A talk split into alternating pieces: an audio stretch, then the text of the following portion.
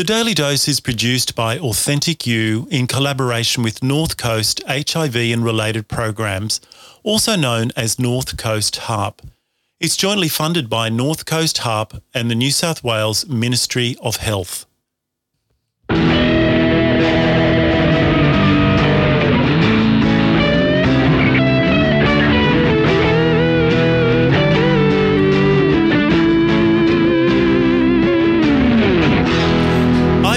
Catsi, And I'm Mandy Nolan, and you're listening to the Daily Dose. The Daily Dose is a podcast about the life stories of people who inject drugs. We'll be discussing substance use, addiction, self harm, trauma, and other topics that may not be appropriate for certain listeners.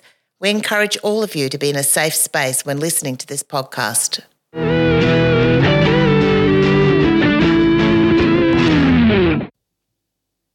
This week, we speak with a couple. One of them is a young person who's had a lot of trauma in their life. While nearly every person we spoke to making this podcast has experienced trauma, this story probably hit the hardest. Very often, when it comes to drug use, people have lived experience of mental health issues as well. It can make navigating the system even trickier. So, that being the case, understanding trauma and its role in healthcare and the outcomes is crucial. Sashi from the Needle Syringe Program, NSP, explains how they address trauma. So NSPs generally um, are set up to operate from a trauma informed care perspective. So we try and give clients as much autonomy, agency over the way that they access services. We ask them, what do you need from us? Um, and that is actually a privilege that we have that not many other health services have because of the nature of what they do, because they need to be aware of the risks of overdose and, and things like that we are in a privileged position because um, we can say to clients, come here, we won't collect any information, we, we don't need anything from you. We actually just want to provide you with whatever you need within reason.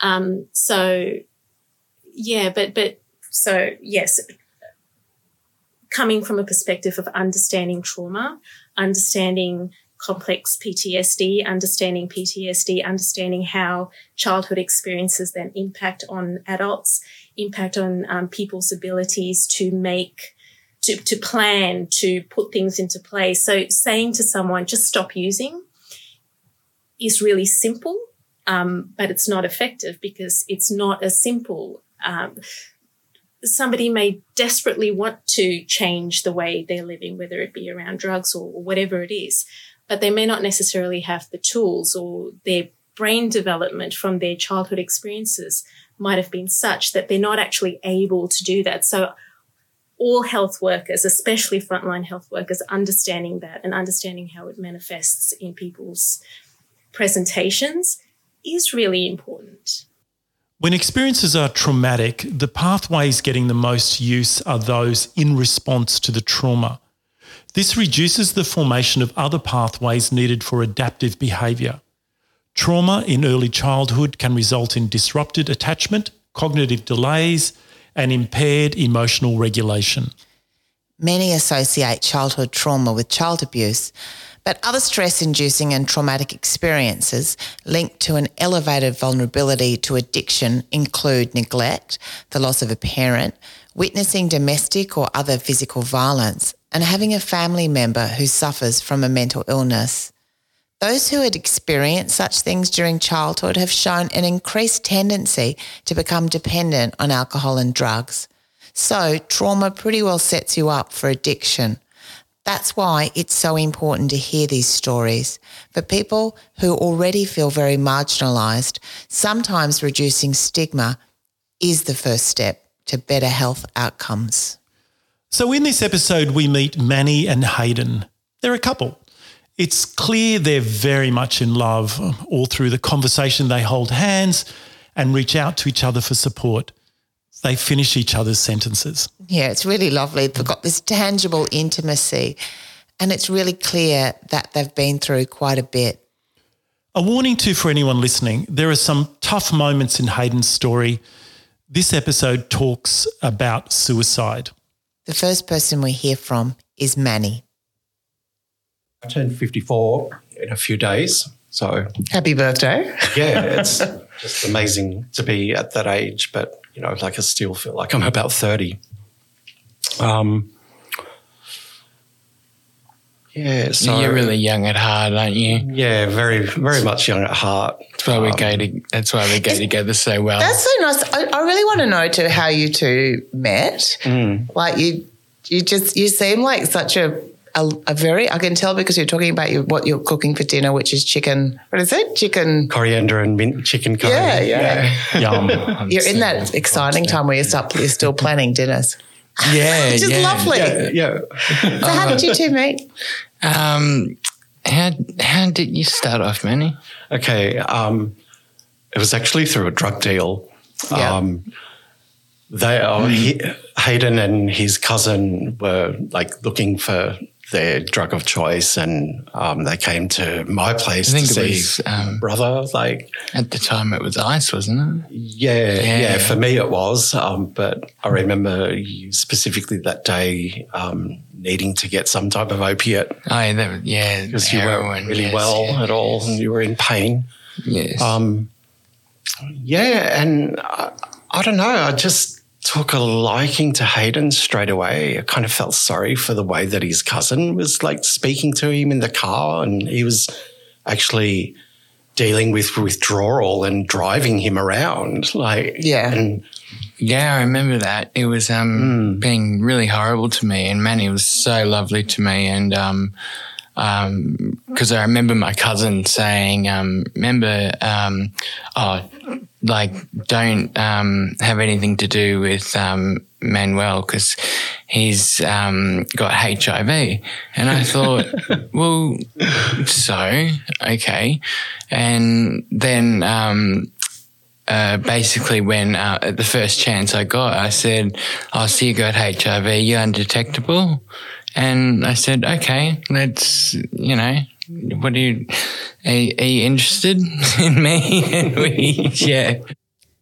For people who have an undetectable viral load, the likelihood of them transmitting to another person is significantly reduced, but not completely removed. It's still best practice for your health and well-being to have protected sex and to not share injecting equipment. That's why the NSP is so important. By providing access to clean needles, they stop bloodborne transmission. So it sounds like you Yeah. you kind of um you kind of made the move. What is that? Yeah, yeah. And uh, I was just so, um, I instantly really, I don't know if it was the drug or not, um, but it felt like I fell in love instantly. Um, but, uh, but after, um, like so long, like after, um, all this time, um, it, no, I think it was the drug, but, um, but, but now, like, Come on, he wants I to hear feel- something else, don't you? well, it's just like I mean, I mean, not um. Sorry, I, I, I'm not good at explaining things. I think the I mean, drug just kind of broke Heightens it, down yeah. the um, inhibition barriers that we all have. You know, Yeah. we all have like self insecurity. So how how long ago? So how long have you been sort of Um, with each three other? years. That's- yeah, Yeah. Um, it's been a bit of a roller coaster, like up and down, um, in between each other's drug use, Yeah. and you know that in itself is confronting to our behaviours and where where we're at and whatnot. Maybe tell us a little bit too about both of your, you know, sort of, you know, how you started using drugs and, and how you manage that in your in your relationship. Wow. Okay. Um, It's a big question, I know. Yeah. On my behalf, like I've tried to minimize like um, any IV drug use, um, mostly because of an impact that occurred with me. I ended up with osteomyelitis, which is a staph infection, and it hit the bottom of my spine. what about I- when like you remember when you were like partying when you were younger? Yeah, yeah. Uh, you know, like so. That's where I'm at. Like I just How old were you when that happened? uh, last year. Oh, wow. Yeah, so um, I've recovered mar- remarkably, and um, it's been a bit of hard work, and I'm still with the opiate treatment plan. We're just weaning off on 0.4 milligrams. So, So, what's what's the impact of os- is it osteomyelitis? yeah, yeah. So how does that You- present? What, what what are the outcomes? Oh, you can lose a limb. You can die from it. Um, you can end up becoming paralyzed. Yeah. So were you? infection, So were you like IV drug using bef- before that? Yeah, Well, yeah. what, what's the history with that? When did you Uh, first start doing It's that? It's been off and on, off and on, um, depending on where my emotional state is. Like I generally use when I'm on an emotional low, pretty much to like mask those feelings that I find really hard to process, really hard to control. Um, yeah, because I can easily get distracted with hating the world, which I don't. Um, At, at first, it, like, didn't I remember you told me how you used um, like Eckies to just absolutely party and have a great Yeah. night, and you never had any bad problems with them. Yeah, no, because you know that was the '90s, and um, being gay, like being caught up with the dance party, um, you know, era. Yeah. You know, you'd, you'd plan for these events, and we would recreationally use ecstasy, and um, I've seen some people, you know, like overdo it, and but um, yeah. Being a mm. driver as well, taking the risk of driving. Yeah. you know, like you have to keep it together and And having trouble with your job as well, like Yeah. that was a hard time for you. Um, hey, But um, like another occasion when I was in my 20s, I found a friend. This was after a New Year's Eve dance party. So I was still coming down off ecstasy and found my friend hanging off a rope and the police like just about to bag him and all of that type of stuff. And I knew nothing of PSTD or anxiety um, at that particular point in time in my life. This is like 30 years ago. Whoa. um, yeah, so that impacted me with reoccurring nightmares. I wasn't able to sleep, and I ended up like using speed to just go to work. And um, my work was fine. Like, you know, I was still reconciling hundreds of thousands of dollars, and And no one ever offered you any follow up because they're those traumas that can happen in your life, and you go to expect to walk back into your life the next day. They don't see it. Like, you know, to other staff members, all they could see was that my personality had gone. Yeah. Um, I wasn't interacting as a team member like I used to, and I wasn't as bubbly. Um, I was just kind of robotic. I'd go there and work and um, just, you know, tell myself, well, I'm not getting paid to be a social butterfly and stuff them until it just became so much. I realized that the drugs weren't working. It was impacting my life. It was going to impact my position at the place that I was employed. And I faced them and told them that I had a drug problem, what had happened. Just- they paid for my rehab. oh, okay. it just goes to show the willpower. Like you, you know, you using the drugs to, instead of just, you know, stopping like and going, oh, I can't do this anymore. Oh, I don't want to do this. It was you finding like something to cope with, like because there was nothing, no one was helping you. Yeah. And, No. you know, in those dark moments, you do have really intrusive like thoughts that you just don't want to even like recognize or even accept. It's uncomfortable to talk about them because there's no Yeah. comfortable places, is there? Exactly. And mm. sometimes, I mean, over and over when we talk to people about their drug use, very often it's around dealing with trauma and pain Yeah. and people trying to mm. find a way through. Yeah.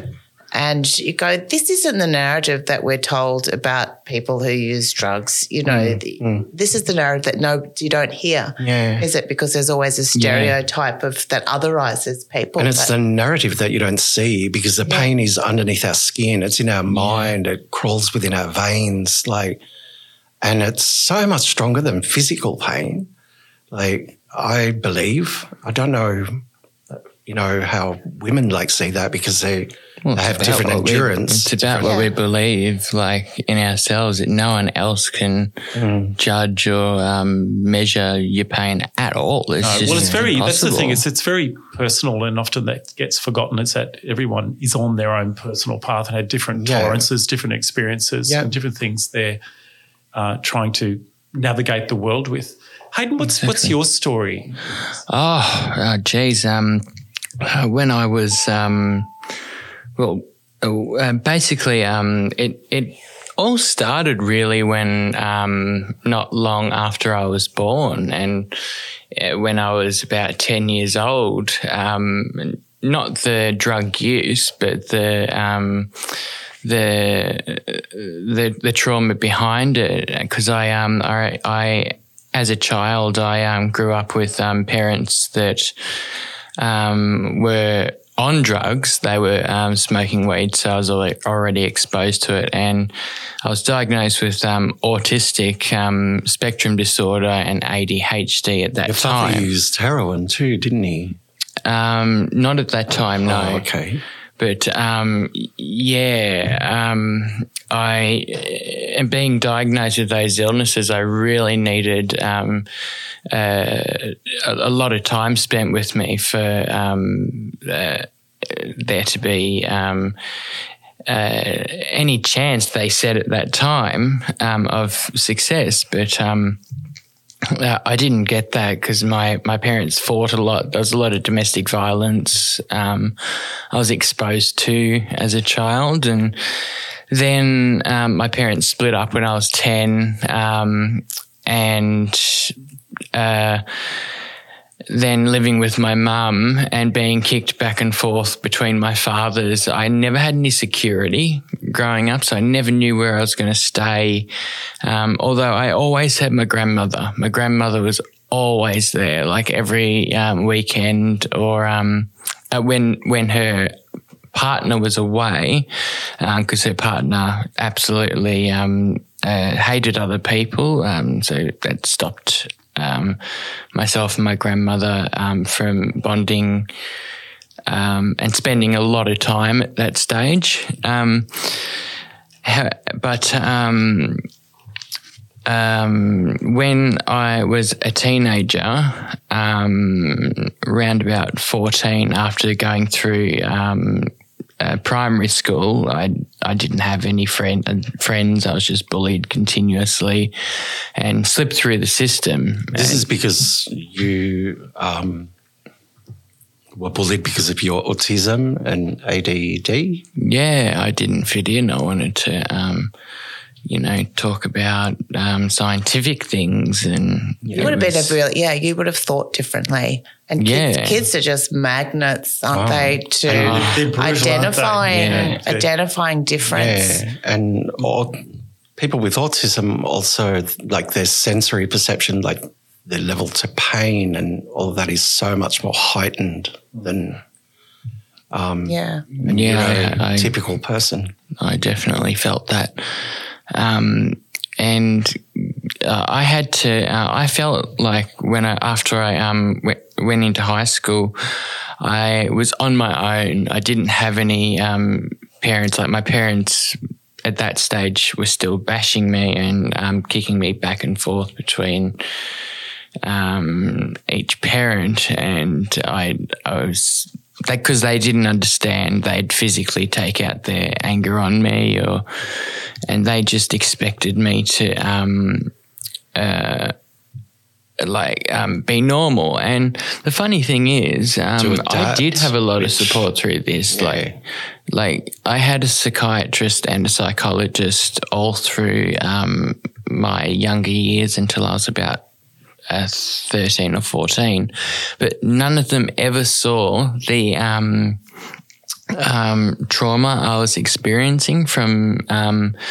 my father and my mother. So I always just thought it was normal. And then at 14, I was, um, I, um, was kicked into the relinquished into the Department of Child Safety, and at, at that at that age they don't um, have any foster like places for you or anything. So I had to grow up really, really, really quick, and I experienced pretty much everything. Like I think everyone's got a limit to like you know when eighty year olds and ninety year olds just kind of they say you know I'm done with life. I, I'm happy. I'm I'm I'm I'm I don't want to see anymore. Like I'm happy. I I feel like um that sometimes um, because, because of your depression. Yeah. Yeah. but growing up that fast and, and seeing Wow. all the um, things Yeah. that I saw, and because I didn't have any um, uh, it, it- through Department of Child Safety, I didn't have any permanent place to stay of a night, and we had um, and having no friends again. Um, made it really hard for me. So, so I started using um, uh, weed um, just um, I don't I, di- I didn't know it, whether it was for coping back then. I think it was more habitual. Um, to escape the daily nightmare, the daily grind. Probably just gave you like a, a rest yeah. I think it in a was. sense. I think it just gave me a feeling of love that you that I never experienced. Like no, like you know, the, just the warmth Yeah, and totally. Mm. So you were moving between places. I, I found it really, it's just this ironic title, isn't it? The Department of Child Safety. Safety, privacy, confidentiality. I mean, they are things you should expect from government providers or the health system that are set up to protect individuals. Both Manni and Heydon are significantly vulnerable to stigma and prejudice. I mean, being gay and injecting drugs puts Manni in pretty high risk for contracting a bloodborne disease. And this could have been handled so much better for him. I was diagnosed with HIV um, Oh, not that long terrible. ago, within like 10 years ago. I remember the doctor coming in, like, um, you know, this was on the seventh day. The third day, they told me that I had Ross River virus. And I was so sick that I could, couldn't even stand up. Like, felt like a newborn lamb that was really sick. but um, yeah, the doctor like came into the shared ward and like told my mum and my sister to go, and he stood there in front of me with just the curtains drawn. Oh, you've been diagnosed with HIV um, with this accent, and I'm just like. Oh God. Okay. And he went on to say that you have millions of virus, like all through your body. And I'm just like, oh my Giving him no like- privacy. No I- privacy. I would have thought that they, that they would have treated me with some dignity and respect to have like, you know, had a counsellor there for Yeah, me. to explain to you what that means. Yeah, yeah. exactly. Um, Yeah. You know, and I just signed myself out of the hospital. I couldn't stay there for any like longer because I just the doctor caused felt more harm like good. I'd been, you know, given a death sentence basically and like go home. No no options. Like what options? Because there's a treat there's just treatment. so minimized. Yeah. Like, um, yeah, but remarkably, like I dealt with it really good, and like I'm so grateful for the doctor that I have. Um, that's Do you been found a, you found of a good doctor after that or a doctor that Oh was yeah, yeah. Or you straight already away. had it. Did you already have another doctor? Or No, no, no, no. I just went straight to the sexual health clinic, Right. and they were just so beautiful and supportive. And you know, she said to me, "Look, if you're ever going to get HIV, now is the time because it's just one pill." Yeah, and every you day. take it every day, and you know you become safe for other people, safe for yourself. Like, yeah, Heydon has had a long history of being misunderstood or mismanaged by the health system.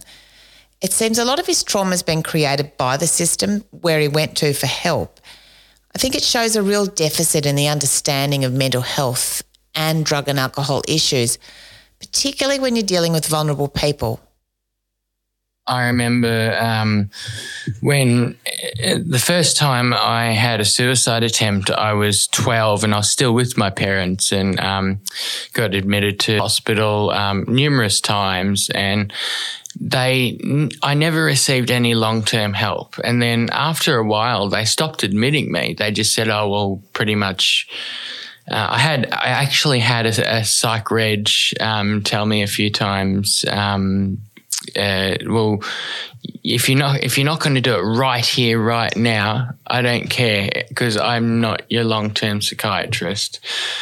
Um, and having the stigma of um, autism is really hard as well, um, especially with um, it, exacerbates it when um, they find out I'm an IV drug user and um, they find out that I'm gay. Um, it they really, really do do not treat you with respect and and epileptic. So you know, like he requires barbiturates for his epilepsy. So Oh yeah, I've had many know. times where I've had a seizure on the floor in the hospital. Actually, the last time was only um, about five, six months ago in hospital here, um, where they didn't believe me and I had a seizure and they had to have. I had to call a Met call, had to have a brain scan. I could have suffered brain damage, and they had all my medical history. I told them that I needed the tablet, and So they, they basically said, "Oh well, you're an IV drug user, so this is obviously a game that you're.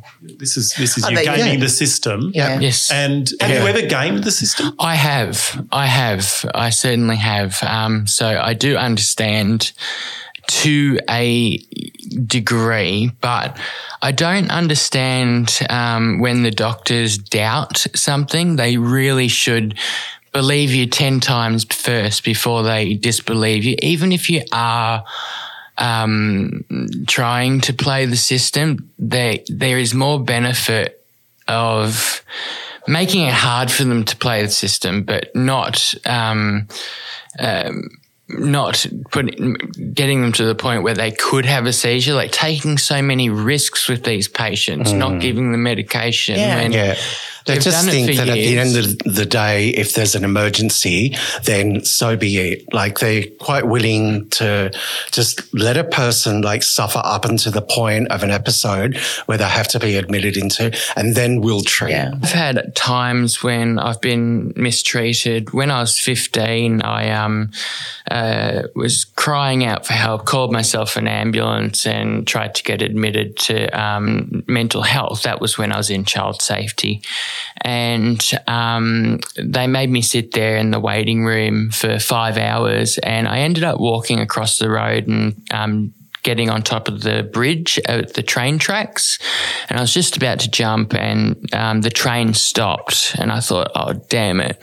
And I was standing there and the police were there within like three minutes. That's the quickest they've ever, ever been there. And the negotiator uh, negotiated with me and said, look, okay, um, this is after half an hour of negotiations. Um, uh, after she said uh, as well, I must note, um, she said, um, Here, have a cigarette, calm down. She handed me my cigarettes.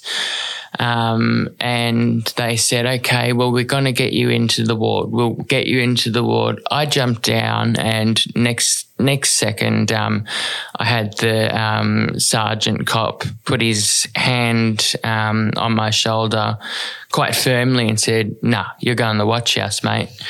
And A 15 year old boy yeah, who's, who's tried to take his life Yeah. because he hasn't been given help. And then, you So know, they, they were aware. treated as so they were aware that you, you the reason you were there is that you you were trying to get in to get treatment, yes, and they wouldn't take you in, yes, and so um, they then take you elsewhere and treat you as a, a police. It's, it becomes a, a civil criminal problem as Yes, opposed to yeah. a mental health problem. Yes, and I have actually just recently. It has happened. Um, I could, I could, I, I would make an estimate of thirty times that this situation um, has happened. Um, I, I do underestimate it just in case, like um, I am overestimating. But um, just recently, um, I um, had a um, night where I'd used ice, um, and after having an ice addiction um, in 2000, 28th of February 2016 was the day I started actually. Had an ice addiction for nine months, and boy, that was that's a whole different other story.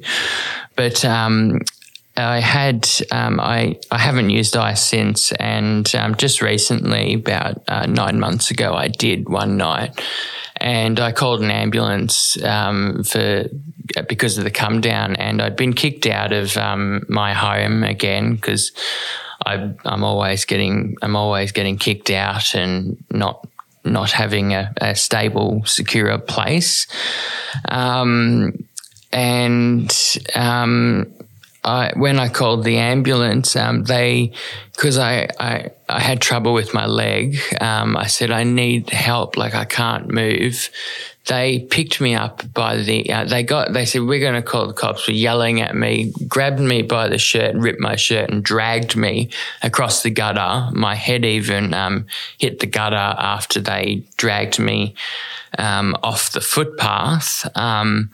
Got me in the ambulance and I was very cooperative. I was not even angry at them about it. And that was still, uh, there was a, um, a, student in the back of the ambulance and um, they said, oh, you never know with these, with these guys, whether they're faking it or they're, they're just drug addicts. And I heard that and I thought that's, terrible. That, they're that hurts. Mm. I mean, it goes in, not just hurts, yeah. it? It goes in deep.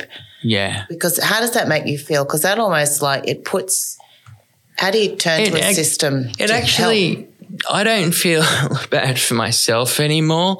I feel bad for um, the the the next generation. Like yeah. I wouldn't want any anyone to go through what I've been through, and it, it, it hurts that the next generation is going to go through. It's true to go as a this. vulnerable person. Like you've been a vulnerable child in a system mm. where it, it's not surprising that you end up with a substance issue, but every time you go there, the health system fails yeah. that person. Yeah, miserably yeah. in regards to equality and rights as a human person after and after they um, um of, after they got me to hospital, the nurse said, "Oh, we know him, and um, I know him." I heard because um, I was half asleep, and they put me aside. Didn't bother doing my obs because the um, one of the head, nurses had said that they know me and um, kept me in there for eight hours um, on on the ramp. Didn't do anything, and then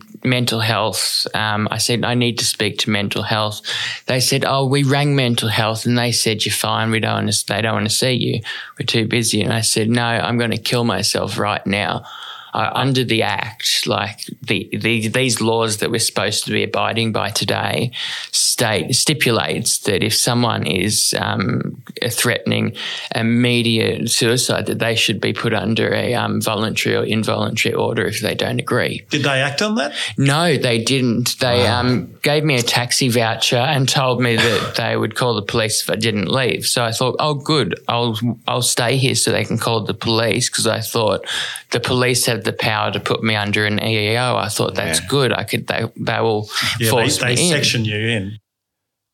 Heydon tells us he's presented at least 30 times to emergency. It's like the system knows him and how that's become a disadvantage. He's clearly going back there over and over again to get help. So it appears nowhere in the system is there a circuit breaker that acknowledges that whatever health has been doing isn't working for Heydon a different approach is required. I think. I mean, basically something that looks uh, looks at him as an individual and what the individual issues might be that is driving his behaviour. Yeah, it's it's complex. You know, it's a housing issue, it's a treatment problem, it's a mental health problem, and importantly, you know, it's very much a problem about unaddressed trauma.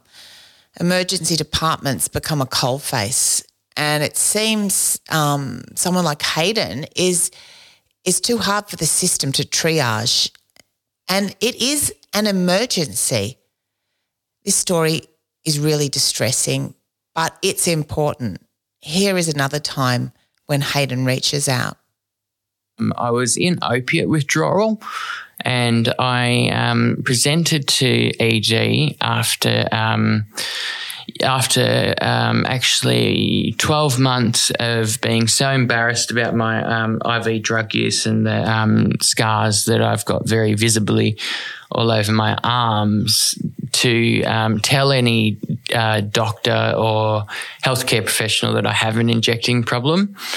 And I finally one day because um, um, our house burnt down and we were um, staying in hotels and myself and my grandmother and um, I thought, no, I, I need help. I'm going to tell someone. I presented to emergency, and I said, look, I'm I'm abusing my medication. I'm, I'm so sorry. Like, please, please, please don't judge me or anything. Uh, I, I, I've been um, uh, crushing up my pills and using them. I use one 64 milligram Jurnista a day.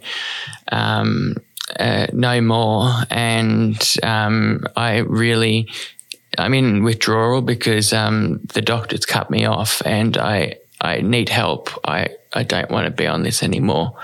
Mm. And um, I was I was given a bed. Um, the nurses were really kind to me to start off with. They were really, it's okay, it's okay.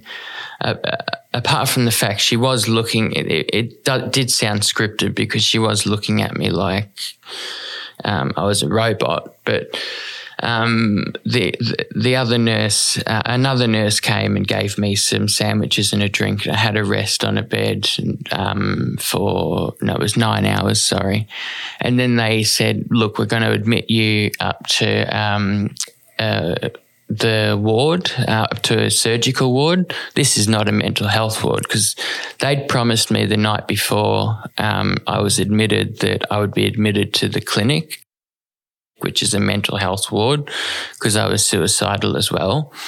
Um, but they didn't. They put me on. They put me in a ward, uh, surgical ward, with other very sick patients that didn't need um, someone going through withdrawal um, and with high needs.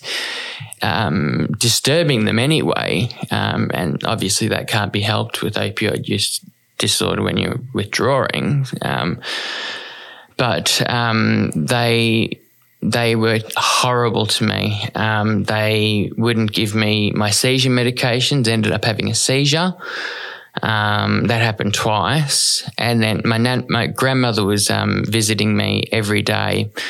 Um, on day day two, I, I kept pressing the button, and I had to wait an hour and a half before because they ignored the button. They kept pulling my buzzer out, and I said, "Look, I'm I'm I'm struggling. I just I, in a calm voice, like I was not escalating at all." Um, just saying, I, I, can I please speak to someone? Oh, we don't have time. I kept saying, they kept saying, we don't have time. We don't have time. I'm just about to finish my shift. Can you please wait? Yes, okay. And I kept waiting. I kept waiting.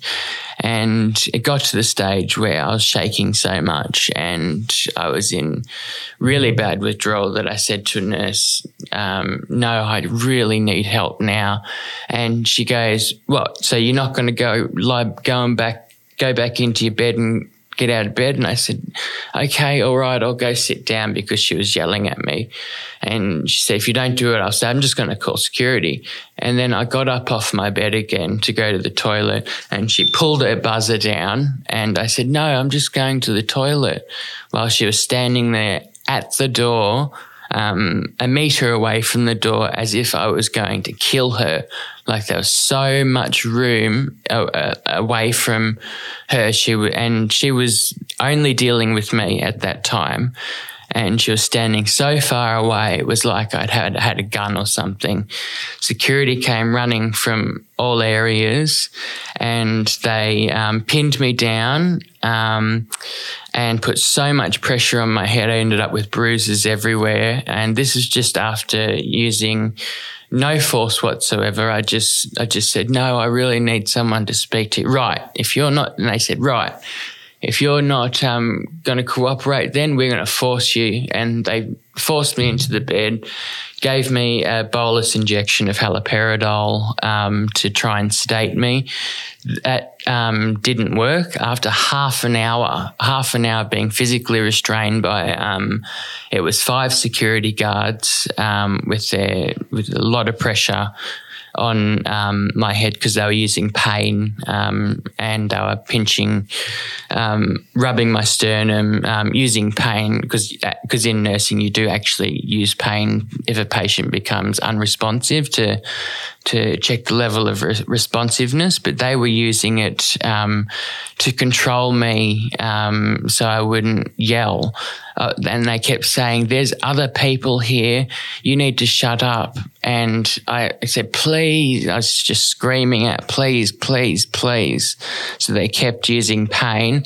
Then they got me on my um, stomach. And after realizing that the bolus dose of um, haloperidol hadn't worked, which um, as a nurse in MIMS, it's uh, the onset of action um, uh, intramuscular is 15 minutes, and they waited half an hour before they um, were uh, initiated any other sedating medication. Um, they ended up sedating me with ketamine, and I was I was sedated, uh, unconscious for three days, and I'd um, wet myself. Um, I'd urinated in the bed. My grandmother um, says that I didn't even know who she was, which is which is understandable because of the the ketamine.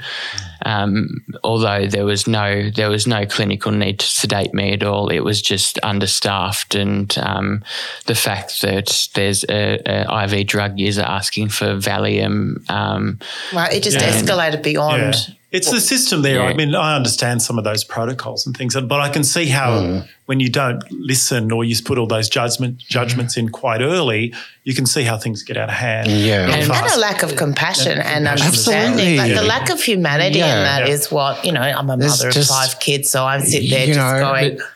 The lack is education because without the education, you cannot like build any like effective form of tolerance or compassion. I can imagine it would be very difficult for you to access um, a hospital or for emergency services. I've yep. never since that since that happened um, nine months ago.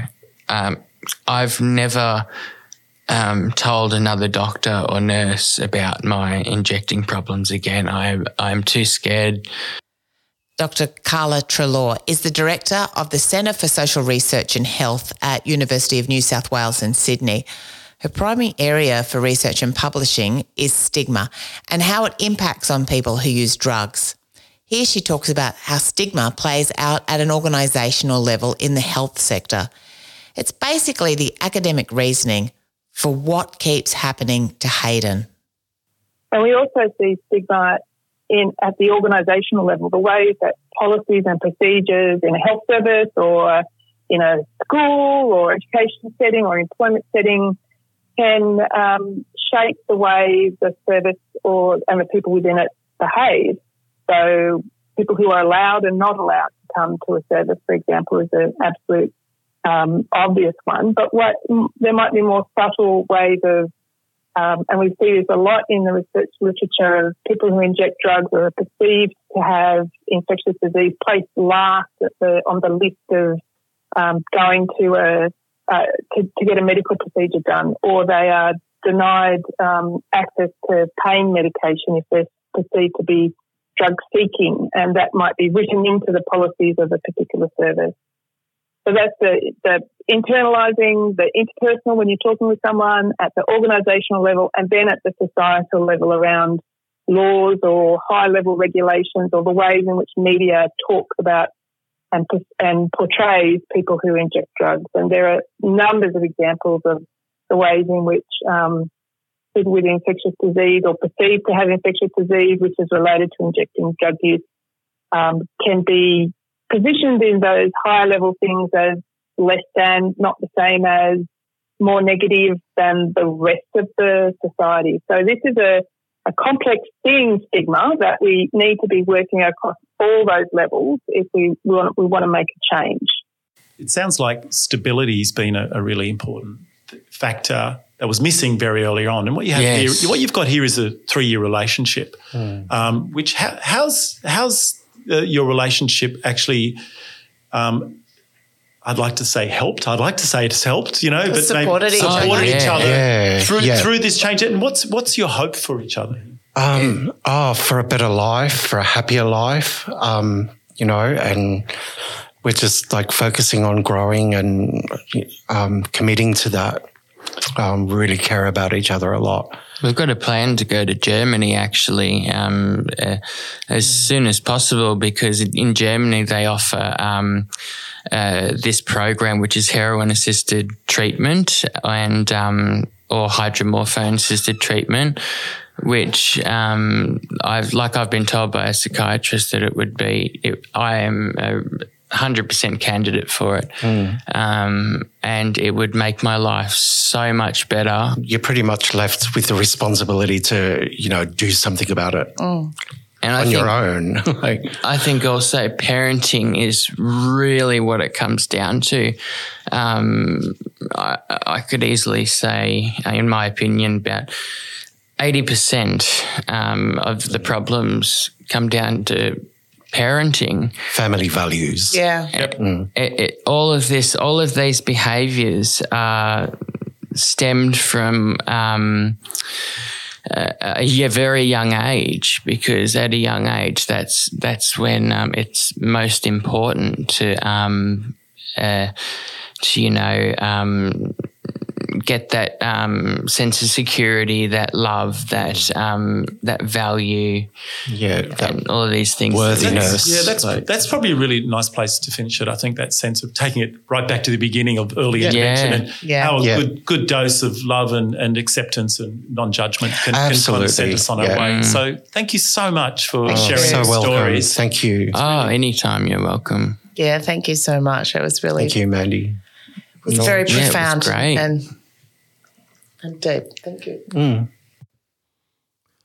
It's clear from today that we aren't equipped in addressing trauma in people who inject drugs. And that failure, I think, it shows up as a reluctance in that group to reach out to the health system for help. Drug dependence is a health issue, and very often the lines are blurred by mental health issues as well. Stigma is deadly. Even people who work at the needle syringe program say they experience stigma around what they do for work.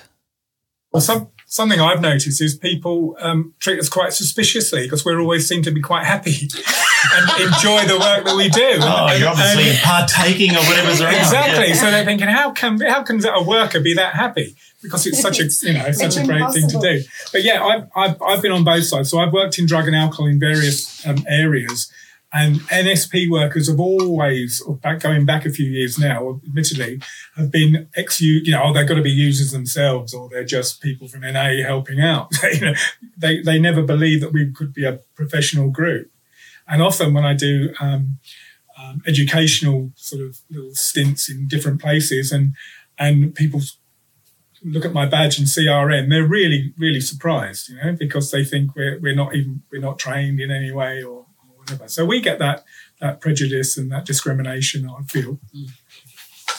for me, one of the things that I've noticed is that there is a hypervigilance um, around what I describe my work as, depending on who the audience is. And that, that's a judgment on my part as well, because I'm like, is this person going to understand if I talk about NSP, or is it better to start with a softer, I work for the public health unit, or I work for the HIV and related programs unit, and then kind of just suss out what you think, um, uh, you know, and again, judgment on my part before I kind of talk about the fact that, yeah, it's NSP and this is what we do. So, yeah, I, I get, and the reason I do that is probably because I'm aware that there is a judgment that comes from working in this space and for everything that was mentioned before. Like there is a,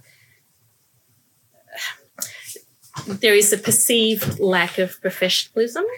And then um, with certain people that I've noticed, um, they're just they're curious about why you do what you do because it's not seen to necessarily be of value. Um, so that's one of the other experiences, just the curiosity of why. It's one of the reasons why it's important for us to start talking about stigma and discrimination that people who inject drugs face is because what we're missing there is the opportunity for them to engage in broader health services by starting off with us. Today you heard Manni and Heydon's story. Next episode, we speak with Heidi, a woman whose chronic pain has led her to injecting drugs.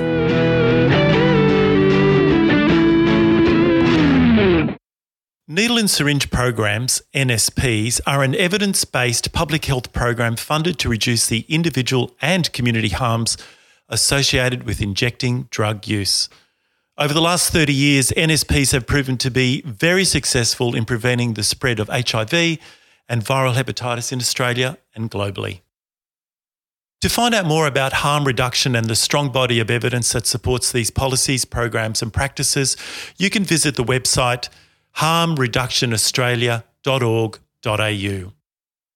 To find out more about childhood trauma and its impacts on individuals and the community, you can visit the Blue Knot Foundation website www.blueknot.org.au.